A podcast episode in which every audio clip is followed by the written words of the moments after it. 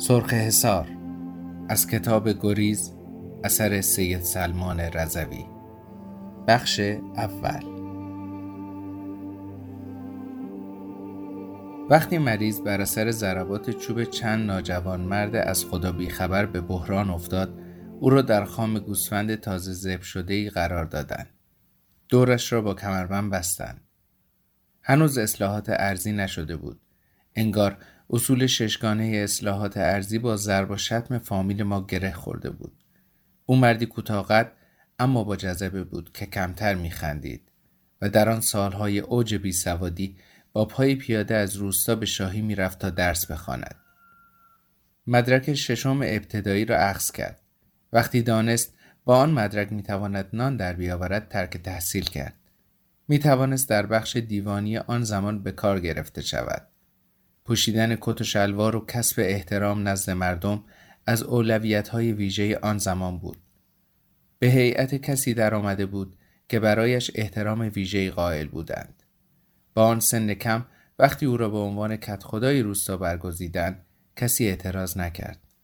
همه او را با انگشت نشان می‌دادند و می‌گفتند مگه علکیه مدرک کلاس 6 داره خانواده آنها جزو اولین مهاجران از روستای خاجه زیرا بودند که از نبود نان در دل سنگ سوادکوه به مازرون مرکز رزق و روزی آمدند. آن زمان مازرون در چشم مردم سوادکوه کالیفرنیا برای مردم آمریکا و هندوستان برای مردم انگلیس بود.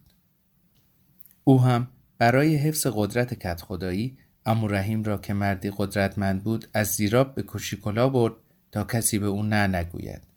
عقاید اصلاح طلبانه داشت. بسیاری از زمین های مرده مستعد کشاورزی را به تصاوی بین روستاییان تقسیم می کرد.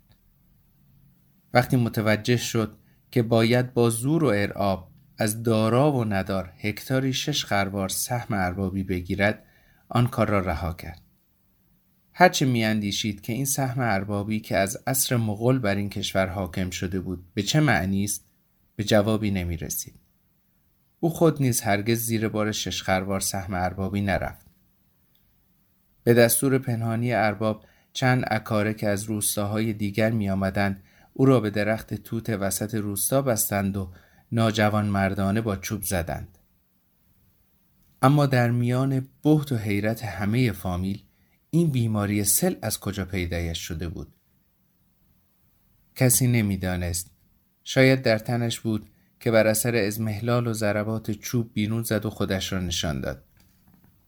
یکی از بستگان می گفت این آبتنی کرد آش ترش خورد سل گرفت. یک نفر دیگر می گفت من می‌دانم این قبل از درگیری سرما خورده بود. بعد از کتک خودش رو نشون داد و آبتنی کردن هم مزید بر علت شد. ضربات چوب کارش رو سره کرد. یک پیرزن می گفت اجازه بدهید از سیرترشی غافل نشوید. سیرترشی هم خورده بود. صد بار به زن سادش گفتم سیرترشی تحریک کننده است. امکان نداره آدم سرماخورده سیرترشی بخوره و سن نگیره. بعد از اینکه او را از جلد گوسفند درآوردند به بابل نزد دکتر بابیوف بردند. او که بهترین پزشک استان بود گفت اینجا مرتوبه برایش مناسب نیست. به یک جای خشک و خنک ببرید. از مازرون به زیراب خانه ما آمدند. تعارف های مخصوص آغاز شده بود. همه از ترس سل یک جا قایم شده بودند.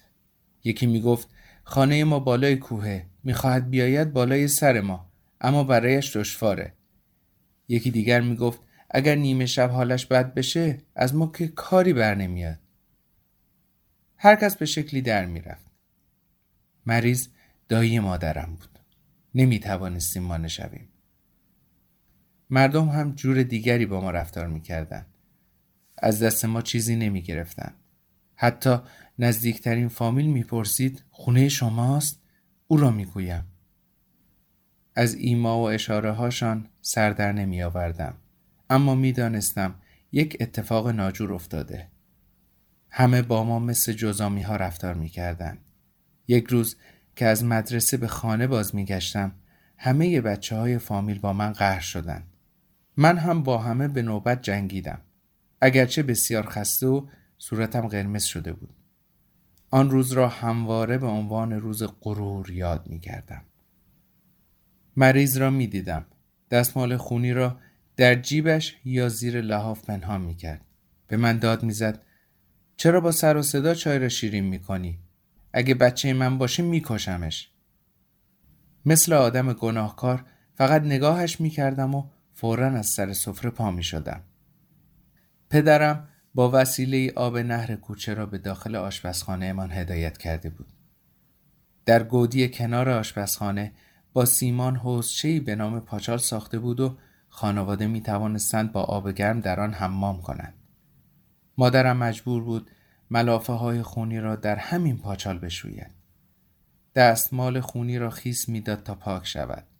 ما بچه ها و پدرم را از محل شستشو دور نگه می داشت. نمیگذاشت به لباس و ظرف غذای او نزدیک شویم. صرفه های مریض با خون همراه بود. از شدت تب ناله سر می‌داد. ما بچه ها قایم می شدیم. حتی به زن و فرزندش هم اجازه ملاقات با او را نداده بودند. خانه ما دو اتاق داشت. در اتاقی که به آشپزخانه راه داشت ما و مریض با هم بودیم. از خودم میپرسیدم این چه بیماری است که هیچ کس به ملاقاتش نمی آید. یک نفر پرسید بچه هایش آمدند؟ مادرم گفت دکتر من کرده بچه هایش نباید به ملاقاتش بیایند. پدرم را در اتاق دیگر می دیدم. با دستمال اشکش را پاک می کرد و برای ما ناراحت بود. وقتی می رفتم مدرسه دلم پیش مادرم بود که لباس خونی را می شست. برای برادرانم نگران بودم که هنوز خیلی کوچک بودند. توی این گرفتاری ها من مریض شدم. پایان بخش اول